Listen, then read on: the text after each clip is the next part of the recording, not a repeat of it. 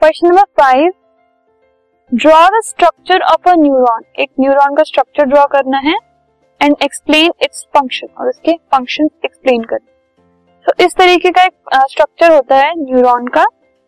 सो first है this is the cell body of neuron ये जो पोर्शन है दिस इज़ द न्यूक्लियस ये जो आप एक्सटेंशन देख रहे हैं they are dendrites this is astrocyte oligodendrocyte और ये जो एंड है, एक टेल टाइप है दिस इज़ एग्जन ठीक है?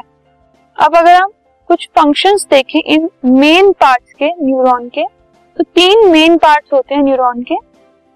फ़र्स्ट है axon so it conducts messages away from the cell body जो सेल बॉडी है, उससे दूर मैसेजेस कंडक्ट करता है axon dendrite it receive information from axon of another cell and conducts the message towards the cell body दूसरे cell का जो एक्जन होता है, उससे वो इंफॉर्मेशन रिसीव करके अपने सेल बॉडी के की तरह मैसेज को कंडक्ट करता है सेंड करता है, ठीक है?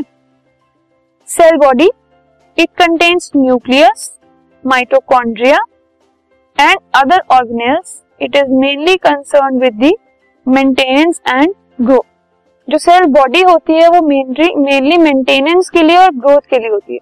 और बहुत सारी ऑर्गेनाइज होती हैं for example mitochondria and nucleus etcetera ये सब एक सेल बॉडी में प्रेजेंट होती है। This podcast is brought you by Hubhopper Shiksha Abhiyan अगर आपको ये पॉडकास्ट पसंद आया तो प्लीज़ लाइक शेयर और सब्सक्राइब करें और वीडियो क्लासेस के लिए शिक्षा अभियान के यूट्यूब चैनल पर जाएँ।